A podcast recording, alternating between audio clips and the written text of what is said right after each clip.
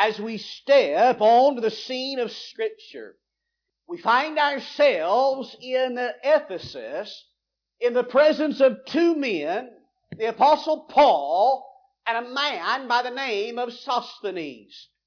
Both have developed a tremendous burden to see the church of Corinth winning, growing, thriving.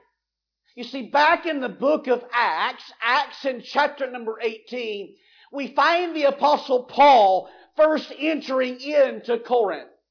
When Paul first steps into the city, he finds a city that lived up to its name, a place of great sinfulness and great wickedness. And yet it was into that culture, into that society, that the apostle Paul came with a desire to teach and to preach the gospel of Jesus Christ. And in the name and the power of the Lord, established there in Corinth a local New Testament church that he believed would move forward and gain much ground in bringing that city to Jesus Christ. Over the next year and a half, Paul established relationships that were built around the gospel. And the church at Corinth was birthed into existence. Having established the church and having given some roots to the church, the apostle Paul began to continue his pattern of moving to another city, another location where he would do the same thing, establish a local church for that city that would work there and even beyond to reach the world for Christ.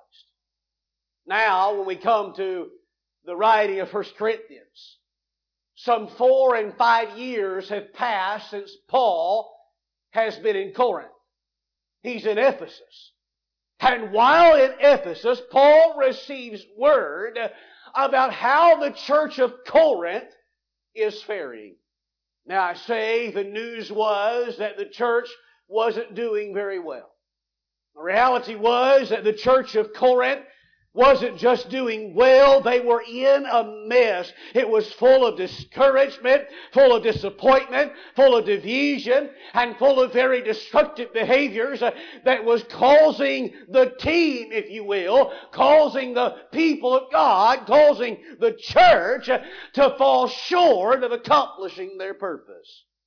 When they should have been united in faith and purpose when they should have been building off of the strengths of each individual member, functioning as a team and charging forward on the gridiron of life in the city of Corinth.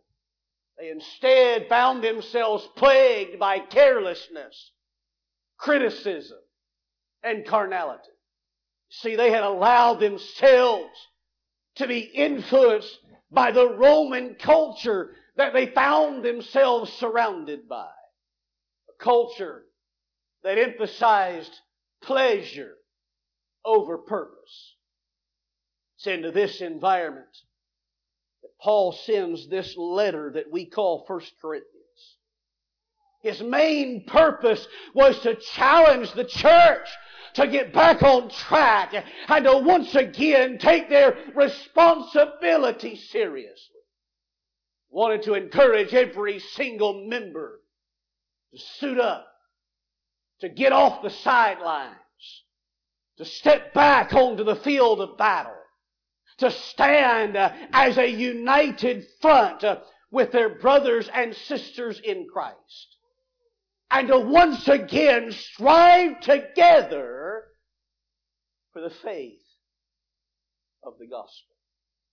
He began the letter by reminding them who they were.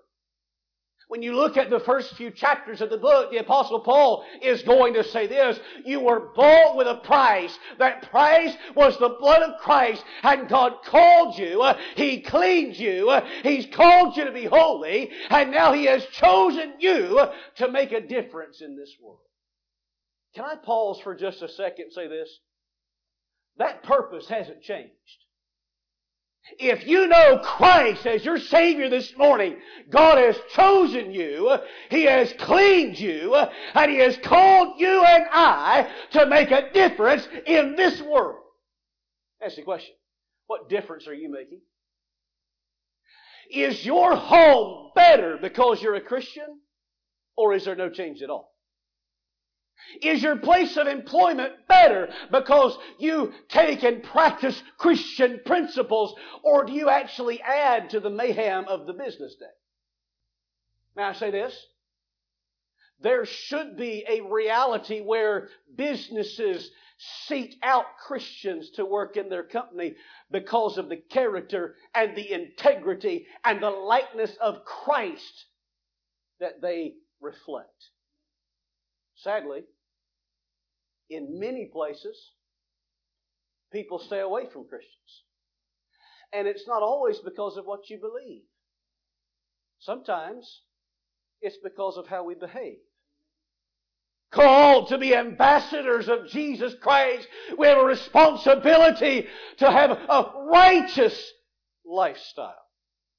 Now, in 1 Corinthians chapter 12, Paul is not just identifying who they are in Christ, but he's trying to emphasize the reality that in this world, in the Christian life, you and I are not to go forward alone. We are to function properly as a part of the body of Christ called the church. Paul says these words. We pick up our reading in 1 Corinthians chapter 12 and verse number 12. For as the body is one and hath many members, and all the members of that one body, being many, are one body, so also is Christ.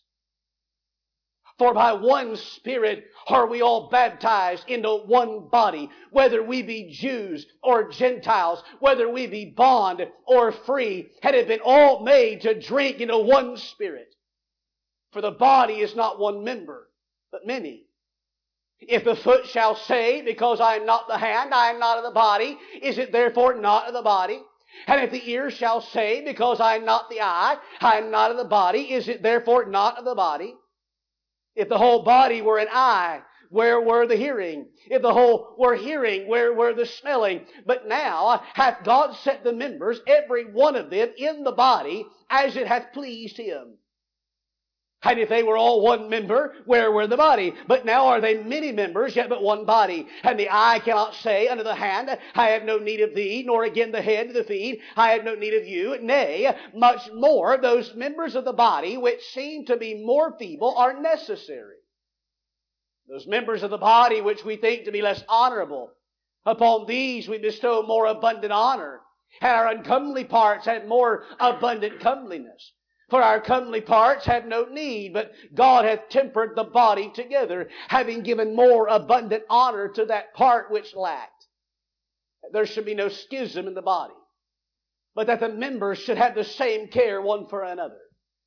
And whether one member suffer, all the members suffer with it or one member be honored, all the members rejoice with it. Now ye are the body of Christ, and members in particular. And God hath set some in the church, first apostles, secondly prophets, thirdly teachers, after that miracles, then gifts of healing, helps, governments, diversities of tongues. Are all apostles? Are all prophets? Are all teachers? Are all workers of miracles? Have all the gifts of healing? Do all speak with tongues? Do all interpret? But covet earnestly the best gifts, and yet show I unto you a more excellent way. He's going to go on in chapter 13 to speak about how love is that better way. In the habit of marking things in the Word of God, I want to draw your attention back to three statements that we read in our passage today. Notice two of them are found in verse number 17, where the Bible says this, where were the hearing? Where were the hearing? And then at the end of verse 17, where the Bible says, Where were the smelling? Where were the hearing? Where were the smelling? Now look down at verse number 19, we'll find the third statement, where the Bible says, Where were the body? Three statements. Sounds strange. And yet I find a truth here that I believe we need to understand today. He says, where were the hearing? Where were the smelling? Where were the body? Our thought today is simply this. Where are you? Where are you? Football is one of the biggest when it comes to American sports. In just a few days, the 1st of February, the Super Bowl will take place. Now, disclaimer, I'll not be watching, don't like what they've been doing. There, said it, done, peace, we're on the same page, right? Okay. We're using the analogy of football. The gridiron. The place where battles are hard fought and some are lost and some are won. And it all depends upon the decision that every person on that team makes. See, from the little league level all the way up to the professional stage, there's just something about watching a team step out onto a field and work together with all of their might to bring home a victory 10 yards at a time. 53 men, 46 of which can dress out in the game. 11 that are on the field at one time. Chosen trained, and called upon to fulfill one purpose. Either to keep the ball from progressing into their goal or getting the ball into the other goal. Pretty simple game, isn't it? Yet how tough and complicated it can be at times. Now I say, Christian life isn't much different. You and I have been called we've been trained or should have been trained through the preaching and teaching of the Word of God, through the house of God, and through personal devotion. And we have been called to take the message of Jesus Christ and to cast it forth into a world that needs to know that God loved them enough to send His only begotten Son, Jesus Christ, to die on the cross for their sins. Right salvation for all eternity. May I say, sometimes we make some good plays. And other times, we drop the ball. Sometimes, we get sacked and lose large yardage. Now, I say there's a lot, a lot of similarities between the game of football and what God has chosen for His church. I say this when Christ came to this earth, yes, He came to provide a way of salvation, but I also believe that Christ came to establish a church. He began with His disciples. And He sent them forth and as they went forth, they went from city to city, establishing churches who had the responsibility to carry the ball forward in that area and to reach that world for Christ and to bring home a victory. What's the victory? Other people coming to a saving knowledge of Jesus Christ. Oh, may I say this? May we never lose sight of our purpose. May we never lose sight of our call. May we never lose sight of why God has placed us exactly where He's placed us. I want to share with you a few thoughts this morning. Notice with me here in verse number 13. The Bible says, For by one Spirit are we all baptized into one body, whether we be Jews or Gentiles, whether we be bond or free, and have been all made to drink into one Spirit, for the body is not one member, but many. Let me say this first of all. In Christ, you have been placed on a team. In Christ, you have been placed on a team. Maybe I should say it this way. You see, when you were born, you were born on a team. The wrong team. The devil's team. But when you come to a saving knowledge of Jesus Christ, Christ not only adopts you into His family, but He places you on His team, and He has a specific time, a specific place, and a specific role for you to fulfill that He wants to accomplish something miraculous through you that only He can do when you and I are walking in faithful, consistent obedience to the Word of God.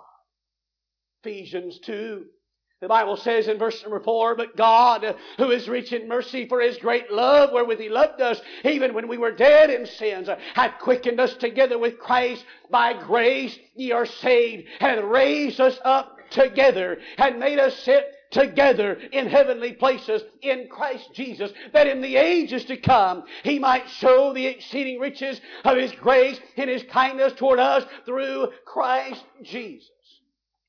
God brought you into His body. That body is called the church.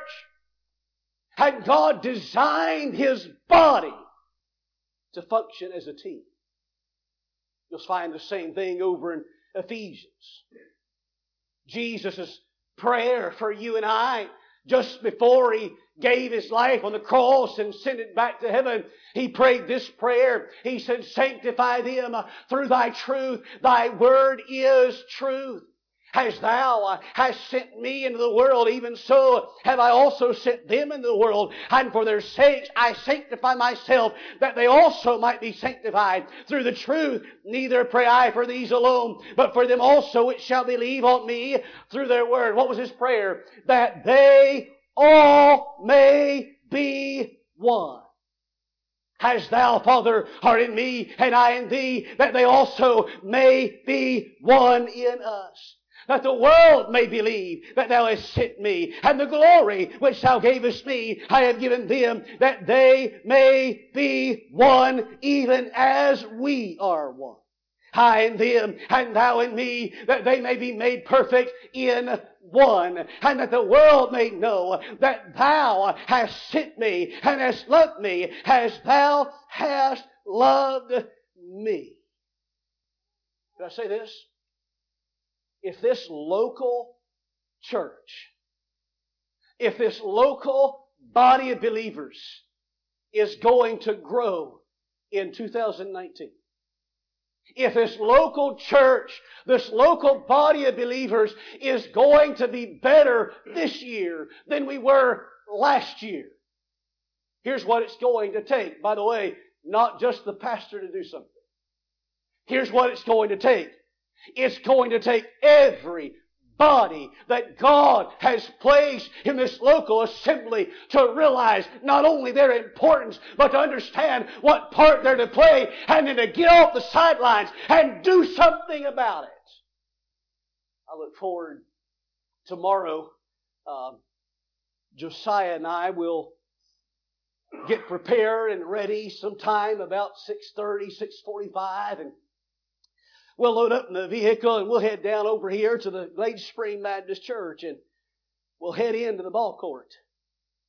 It's basketball season again and Josiah, he loves it when I coach him and first thing they said when I walked in the door, they said this, they said, you're coaching again this year, right?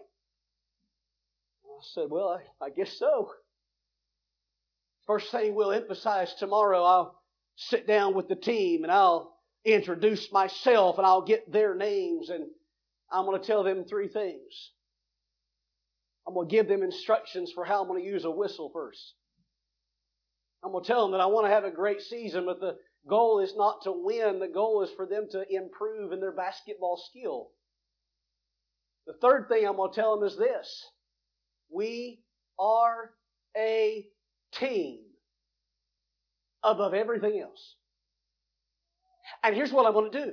I'm going to take my whistle. One blow means to move. It means to advance into whatever I'm asking you to do. And I'm going to tell them, I want you to give me one lap around the gym on the outside baseline. One lap all the way around as a team. I'm going to blow my whistle. And almost immediately, here's what's going to happen. I'm going to blow it three times.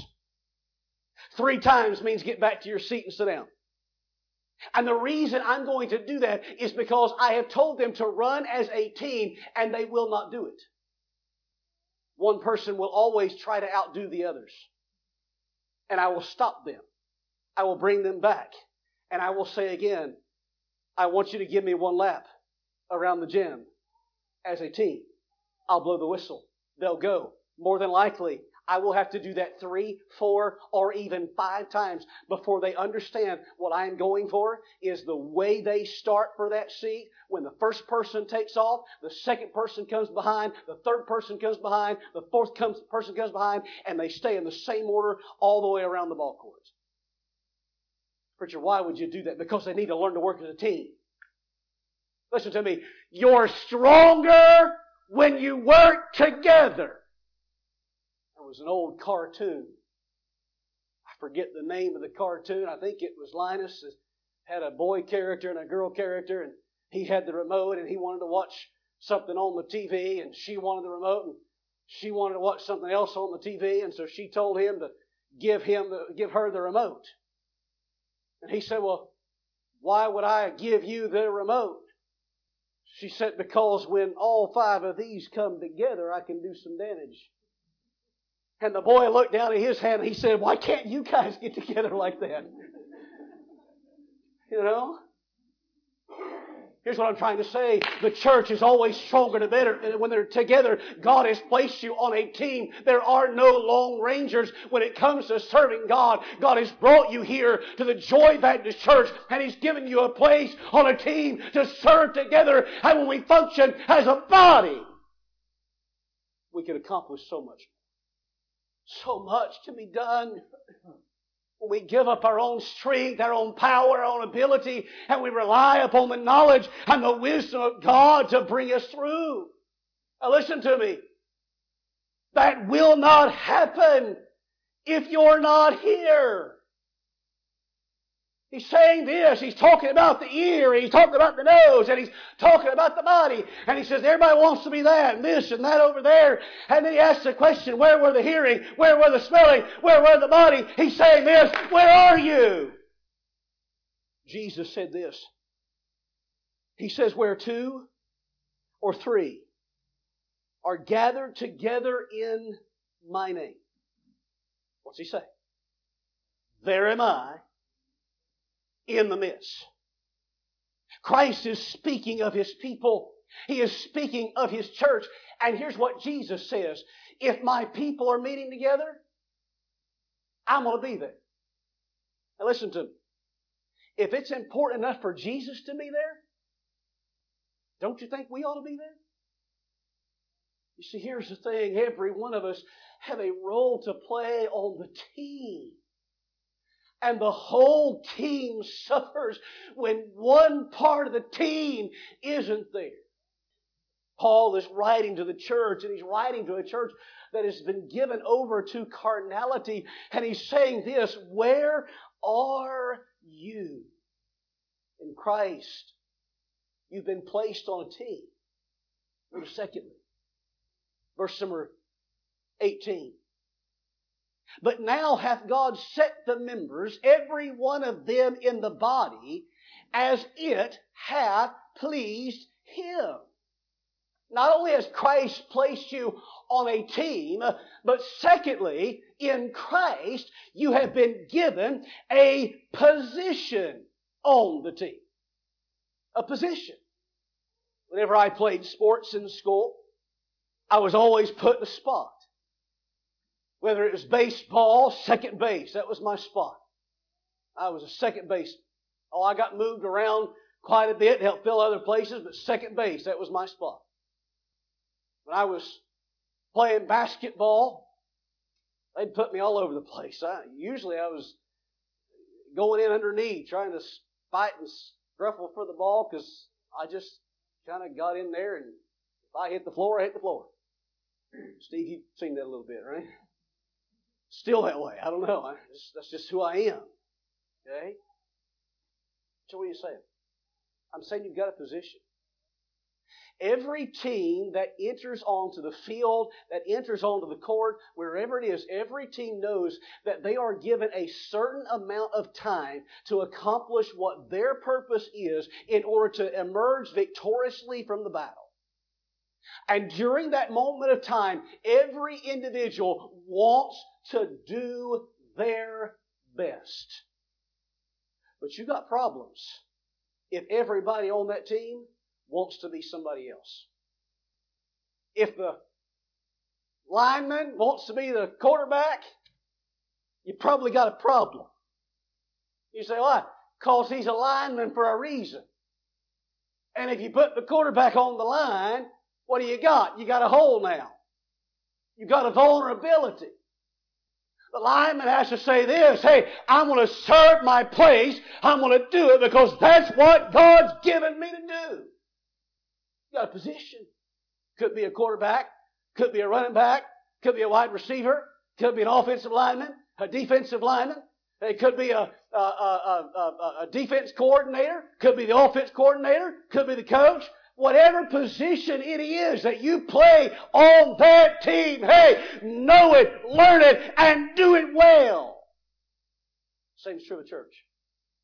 Here's the reality God has not placed a multiplicity of pastors here. He's placed a pastor. If God wants you to pastor that church, He'll place you either here or there or somewhere else, and He'll put you in the place of pastor. God's placed teachers in this church. Wonderful teachers. Some who are teachers that need to step up in, in the capacity of teaching. Here's what I'm saying. Whatever position it is that God has given you, fill it. Because when you don't, you leave a void. If you're not careful, you'll sit back and say, well, well, I wish my church would grow. You may have one of the most beautiful singing voices in the church, and you'll sit down here every Sunday and say, Boy, I wish that choir sounded better. You know what my statement is to you? How about you get in the choir and help it sound better? God has given you the talent and the ability to do something. Why are you not doing it? Are you where you need to be spiritually? Because when you are, there is a desire inside of you that wants to take what God has called you to do and put it into action. You have a position on the team. Fulfill it. God has looked at you and He has seen your potential and He has placed you with a group of people who can take and bring out not only the best in you, but can utilize whatever gift it is that God has given you and reach this world for Him. Ephesians 4 verse 11, and He gave some apostles and some prophets and some evangelists and some pastors and teachers for the perfecting of the saints, for the work of the ministry, for the edifying of the body of Christ, till we all come in the unity of the faith and of the knowledge of the Son of God, unto a perfect man, unto the measure, the stature, the fullness of Christ, that we henceforth be no more children tossed to and fro, and carried about with every wind of doctrine, by the sleight of men, and cunning craftiness, whereby they lie in wait to deceive. But speaking the truth in love, may grow up in him in all things, which is the head, even Christ, from whom the whole body fitly joined together and compacted by that which every joint supplieth according to the effectual working of the, and maketh increase of the body unto the edifying of itself in love. God has placed you on a team. God has given you a position on the team. And thirdly, with that position comes a purpose. He says, Where were the smelling? Where were the hearing? Where were the body? You know what a nose is meant to do? To smell. You ask my youngest daughter, she may say to pick. I don't know. Okay? That's not what it's for. It's to smell. God gave you an ear. What's the ear for? For hearing and they're important and they need to be used in that capacity. I mean, you know what I'm talking about. You get that nail out, you try to use that nail, but you don't have a hammer. So what do you do? Grab the pair of pliers, right? Start trying to bang that nail in and you end up hitting your finger, and then you're like, dummy, what were you thinking? You have a certain tool for a certain purpose, for a certain reason. Use it as such. For some, it could be as simple as making sure there's a cup of water on the pulpit for the pastor. Say, preacher, is that really important? I think it is. I think it is. It, it, could be as simple as just being an encouragement. One of the greatest members of the first century church was a man by the name of Barnabas. You know what Barnabas was? He was an encourager. That's what he did. He'd come over to somebody like Nick and say, Had a boy, Nick. Keep up good work. Wonderful. Keep going. Doing great. You may have fallen flat on your face and so bad, I mean, the, the skin of your cheek is still laying on the floor. But they come along and you can do it. Get back up. Try again. Maybe for the past year, there's so many times that I'll come to the pulpit and I'll have studied and I'll have get up here and I, I, try every every time I get in the pulpit to just preach my heart out and give it. And sometimes I, I walk back to the back there and I, I feel like I've, I've thrown a dud. Thrown a dud. And I just, man, I, I beat myself up over it. I, I want to do my best and everything that I could possibly do. You know what? Some of the some of the most encouraging things is when somebody can come by and say, "Hey, preacher, that's all right. You'll get them next time." Now, don't come to me after the service this morning. Say, preacher, that's okay. You'll get them next time. Okay? I want to know. I want to know what you mean by that. Here's what I'm saying. When you love the Lord, you're looking for ways to take the purpose that God has given you and use it for the glory of God. That's what God's placed you in church. In Christ, you've been placed on a team. In Christ, you've been given a position on the team. In Christ, you've been given a purpose because of that position. Now listen to me.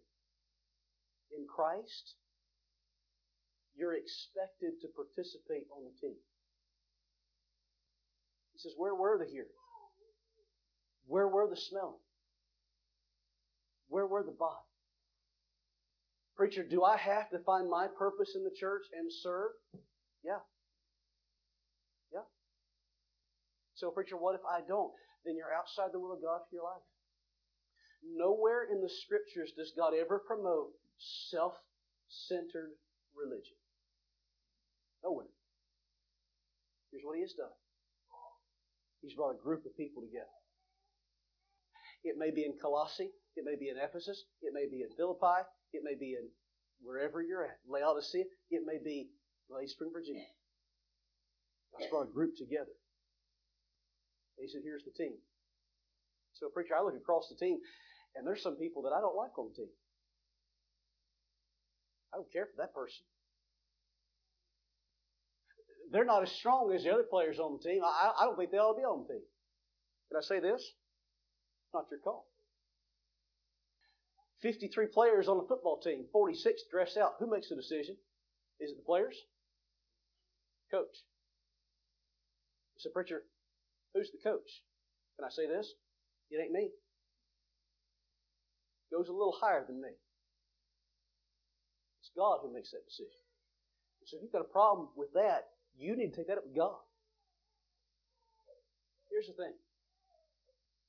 We have enough spectators and we have enough commentators. What we need are game changers. That's what we need. Spectators are meant to be in the stands, right? Where are the stands? Can I say this? This ain't the stands. You say, well, preacher, we're sitting here listening to you. Listen, I'm filling my role as a pastor. My role is to teach. My role is to preach. My role is to pray.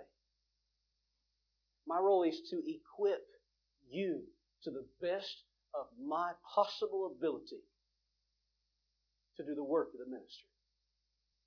You see, the stands aren't there. The stands aren't here. The stands are comprised of a group of people who have gone on before. Those who have fought the fight. Those who have kept the faith.